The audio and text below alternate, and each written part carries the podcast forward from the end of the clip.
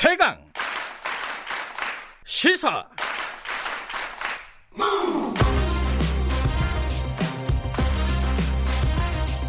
지금 여러분께서는 김경래 기자의 최강 시사를 듣고 계십니다. 네, 텔레그램 엠번방의 개설자로 알려져 있죠. 각각 어, 대화명입니다. 각각에 대해서 구속영장이 발부가 됐습니다. 이제 엠번방 사건의 주범들이 대략 이제 좀 정리가 된 것 같고 이제 이용자들에 대한 수사로 넘어가지 않을까 이렇게 예측이 되고 있습니다. 어, 신상 공개, 각각에 대한 신상 공개도 결정을 해야 될 부분이죠. 관련된 얘기를 경기대 범죄심리학과 이수정 교수님 연결해 보겠습니다. 안녕하세요. 네, 안녕하십니까. 예. 아까 저희들이 브리핑하면서 이, 이 각각 얘기는 아닌데 정준영 씨, 최정훈 씨 어, 항소심 판결이 어제 있, 있었잖아요. 네. 근데 대폭 감형이 됐어요. 특히 이제 정 김종훈 씨 같은 경우는요. 이게 어떻게 봐야 될까요? 이거는 성인지성의 문제라고 볼까요? 아니면 뭐 그럴 만한 사정이 있었다고 봐야 되는가요? 아 최정훈 씨군요. 최정훈 씨 죄송합니다. 네, 네, 예. 네, 네, 네, 네. 어떻게 보세요, 이거는? 어, 일단 뭐 정 씨 같은 경우에는 감형이 뭐 많이 감형됐다 이렇게 보긴 좀 어려운 것 1년 같고요. 됐죠. 예, 예. 네, 그렇기 때문에 이제 6년이 아 5년이 나와서 4년으로 감염됐던가요? 아, 6년이 5년 6년에서 됐습니다. 5년. 예, 예, 예. 그렇게 해서 이제 감형이 생각보다 항소심을 하면 일단은 감형이 되는 게 관행적인 것이고요. 네, 네. 예, 그런 부분들이 고려가 돼서 이제 1년이 감형된 것으로 보이고 최 씨 같은 경우에는 지금 정 씨와 다른 부분이 있는 게 피해자와 합의를 네. 한 것으로 보입니다. 네. 그러니까 피해자 입장에서는 지금 정 씨는 용서받을 수 없는 행위를 했다는 게 분명해 보이고요. 음. 최씨 같은 경우에는 지금 이제 어, 뭐 상당 부분 이게 합의가 가능한 심정 정도의 이제 피해를 네. 입었다고도 볼 수 있다 이렇게 법원은 판단을 한 것 같습니다. 그렇기 음. 때문에 아마도 감경된 정도가 더 큰 것으로 2년 반으로 감경이 된 것으로 보입니다. 네. 이 부분이 좀, 어, 항상 좀 관행처럼 아까 말씀하신 것처럼 이렇게, 어, 합의하면은 대폭 깎아주고 거의 최저 형량으로 내려주고 이런 것들은 좀, 어, 판결 자체에 문제가 있느냐 이런 문제 제기도 있더라고요. 뭐 그럴 수는 있으나 네. 뭐저 이제 저희가 이제 제 3자잖아요. 네. 그러다 보니까 그 사건 당시에 이제 집단 성폭, 성폭행에 해당하는 그런 행위들이었다고 이제 아마 혐의는 되어 있는 걸로 추정이 네. 되고요. 그런데 뭐 집단 성폭행이라고 해서 그 가해자들이 모두 똑같은 일을 하는 것은 아닙니다. 음, 그렇기 때문에 누구보다도 피해자가 그 내용을 알고 있는 거죠. 네. 그렇기 때문에 어떻게 보면 피해자가 엄벌해 주세요 또는 음. 피해자가 감경해 주세요 하는 음. 피해자의 목소리를 그러면 무시하는 게 그러면 정의냐 하는 음. 부분에서도 꼭 그렇다고는 볼 수가 없기 때문에 네네. 지금 그런 부분에서 아마도 피해자의 의사 를 어느 정도는 이제 친고죄는 폐지됐으니까 피해자가 뭐 문제를 삼지 않겠다고 해도 이 지금 네. 사건은 엄벌이 되는 겁니다. 네. 그렇기 때문에 지금 어, 피해자가 합의에 도달한 부분에 대하여 고려하겠다 양형에 네. 그렇게 판단한 부분을 무조건 틀렸다 이렇게 음. 얘기를 하기에 네. 지금 누구도 사실 그 당시에 현장에 입회했던 음. 게 아니다 보니까 네네. 지금 정 씨가 한 구체적인 행위와 최 씨가 한 구체적인 행위를 저희가 알 수가 없다 보니까 네네. 지금 그 대목까지 뭐라고 음. 이제 획일화를 해라 이게 맞는 건지 네. 아니면은 사안에 따라서 어 뭐 심사숙고를 하는 재판부의 입장이 맞는 건지 그거는 저, 정확히는 음. 잘알 수가 없다 이게 답입니다. 예, 예, 알겠습니다. 지금 아까 처음에 말씀드린 각각에 대한 얘기를 좀 넘어가 보면요. 네, 지금 그 사실 각각은 그 경찰 수사 시작한 뒤에도 자기가 뭐 텔레그램 방에 나타나서 난 안 잡힌다 막 이렇게 호언장담했던 사람 아닙니까? 네, 네. 근데 어떻게 잡게 됐죠 이 사람을?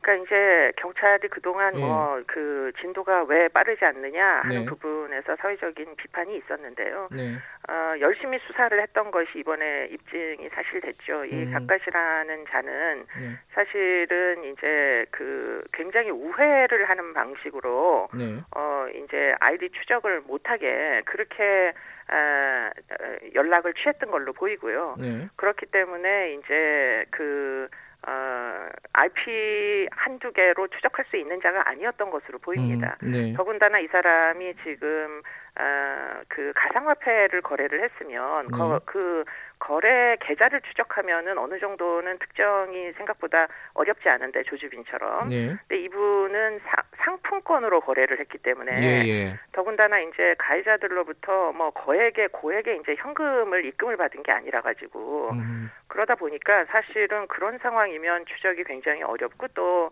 어, 가까시라는 자가 뭐 네. 상당히 이 개인정보 어에 대한 이해도가 높은 사람 같아서 음, 이 모두 이제 본인의 정 뭐 본인의 정체가 드러날 것들을 다 거짓말을 했다는 거잖아요. 네. 그렇기 때문에 일부 텔레그램에서 활동을 아 저기 본인의 이제 엠번방에서 활동을 하다가 그러다가 갑자기 뭐 수 뭐 수시 그 시험을 봐야 된다 대입을 그러면서 갑자기 사라지기도 하고 이랬기 때문에 네. 정체를 잡기가 굉장히 어려웠던 것 같습니다. 그런데 이번에 이제 수사기관에서 결국 처음에는 막 계속 뭐 몇 시간째 부인을 하고 이러던 와중에 뭐 경찰이 들이민 거는 5천 쪽이 넘는 수사 기록이라거든요. 네. 그 안에 아마도 우회했던 모든 이제 IP 주소 같은 것들이 다 확보가 돼 음. 있고 뭐 우회했다는 건 거의 해외에 이제 서버들을 통해서 이 돌아다녔다는 얘기고요. 뭐 네. 사이버 공간상에서 그리고는 이제 그 안에 공범들과 또는 피해자들 뭐 그 유저들과 나눈 대화 기록 같은 게 전부 다 다 있었던 걸로 보입니다. 네. 그러다 보니까 지금 뭐 도저히 부인할 수가 없어서 자백을 하기에 이른 거 아닌가 네. 싶습니다.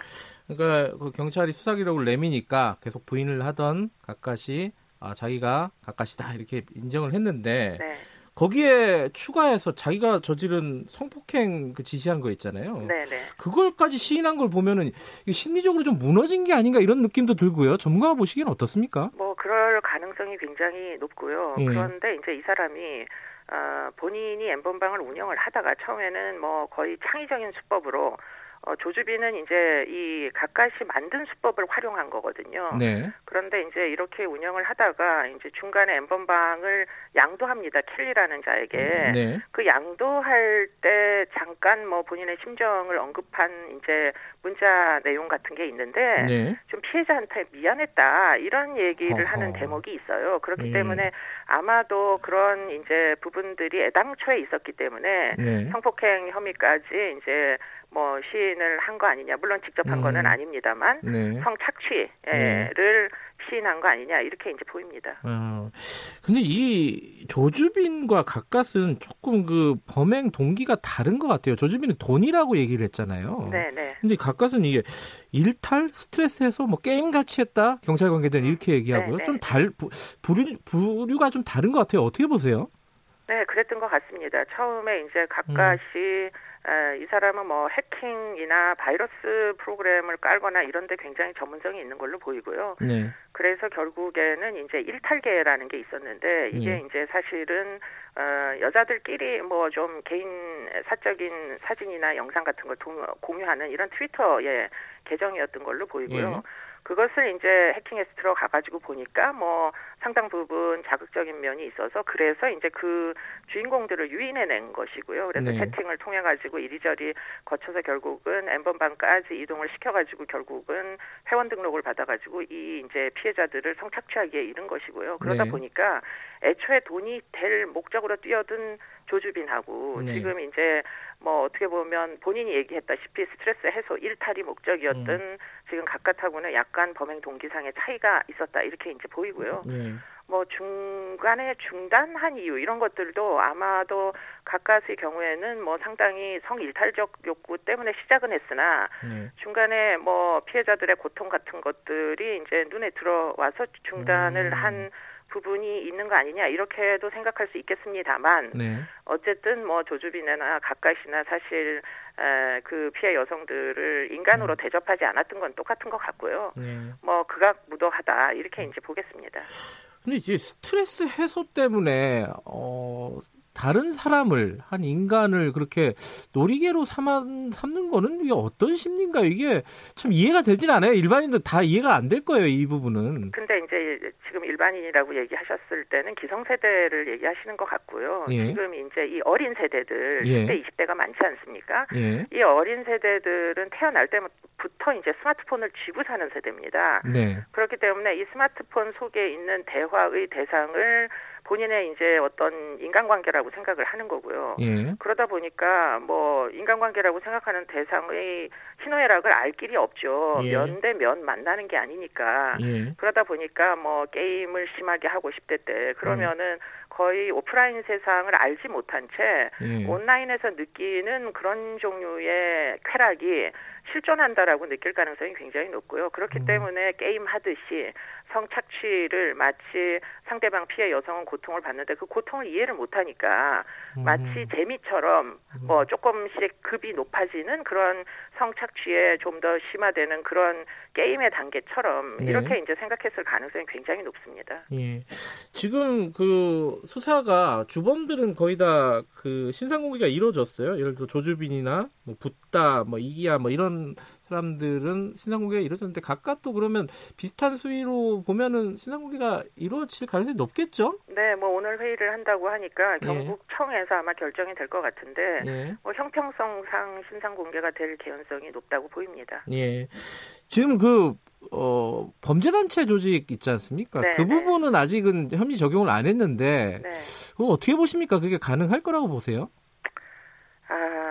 아, 고민하고 있는 걸로 보입니다. 검찰에서 네. 이게 범죄 단체를 범죄를 저지르자 하고 단체 조직을 해야 이게 범죄 단체 조직인 거죠. 네. 기존에 이제 어떤 오프라인 세상만 살았던 사람들 입장에서는 이제 조직 폭력배를 생각하면 사실 조직 폭력배가 범죄를 저지르기 전에 미리 조직 폭력 어, 단체를 구성하잖아요. 네. 그런데 지금 온라인은 사실은 거의 실시간으로 이게 단체가 조직됐다가 해체됐다가 이런 것이기 때문에 네. 그러면 지금 오프라인에서 적용되는 이 법적인 개념을 온라인의 사실은 단체잖아요. 이게 네. 집단 성폭행입니다. 근데 여기다 적용할 수가 있을 건가 하는 것은 거의 음. 최초 판례가 될 개연성이 굉장히 높습니다. 그렇기 네. 때문에 검찰에서도 신중을 기하고 있는 것으로 보입니다. 예, 지금 신중하게 검토하고 있는 단계다. 이렇게. 볼 수 있고요. 근데 아직도 공범 중에 안 잡힌 사람들이 있습니다. 뭐 닉, 대화명으로 보면은 뭐 코테, 반지, 뭐 사마귀 이런 사람들 수사는 계속 돼야겠죠?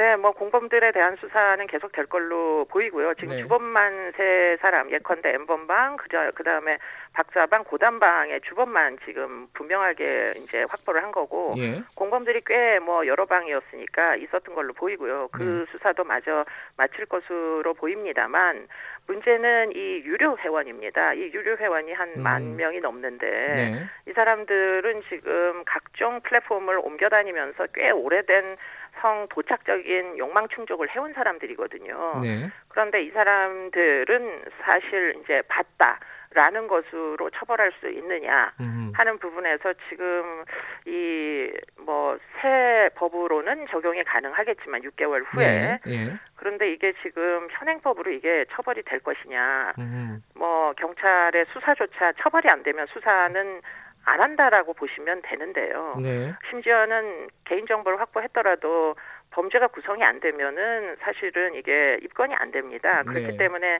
이 사람들을 처벌할 수 없다면 그렇다면 이 방과 같은 어떤 뭐 상품은 이 니즈가 있는 동안은 계속될 거다 이렇게 볼 수밖에 없어서 네. 어쩌면 좋으냐 이게 이제 딜레마라고 보입니다. 지금 이제 그 회원들에 대한 수사는 법리적인 검토가 좀 필요한 부분이다. 아, 범죄단체 조직도 마찬가지고요. 그것들은 좀 수사상을 지켜봐야겠습니다. 오늘 여기까지 듣겠습니다. 고맙습니다. 고맙습니다. 경기대 범죄심리학과 이수정 교수님이었습니다. 김경래 최강에서 1분 여기까지 하고요. 잠시 후 2부에서는요. 이재명 경기도지사와 어, 코로나19 상황 좀 짚어보겠습니다. 긴급 재난지원금 경기도는 먼저 시행을 했잖아요. 이게 효과가 좀 있다는데 어느 정도 효과가 있는지 전국적으로 지금 시행되고 있는 부분들은 어떤 효과가 있을지 어, 좀 짚어보겠습니다. 그리고 3부에서는 아까 말씀드렸듯이 정의연과 관련해서 회계적인 기술적인 문제 좀 면밀하게 좀 짚어보는 시간 마련해 보도록 하겠습니다. 잠시 후 8시에 뵙겠습니다.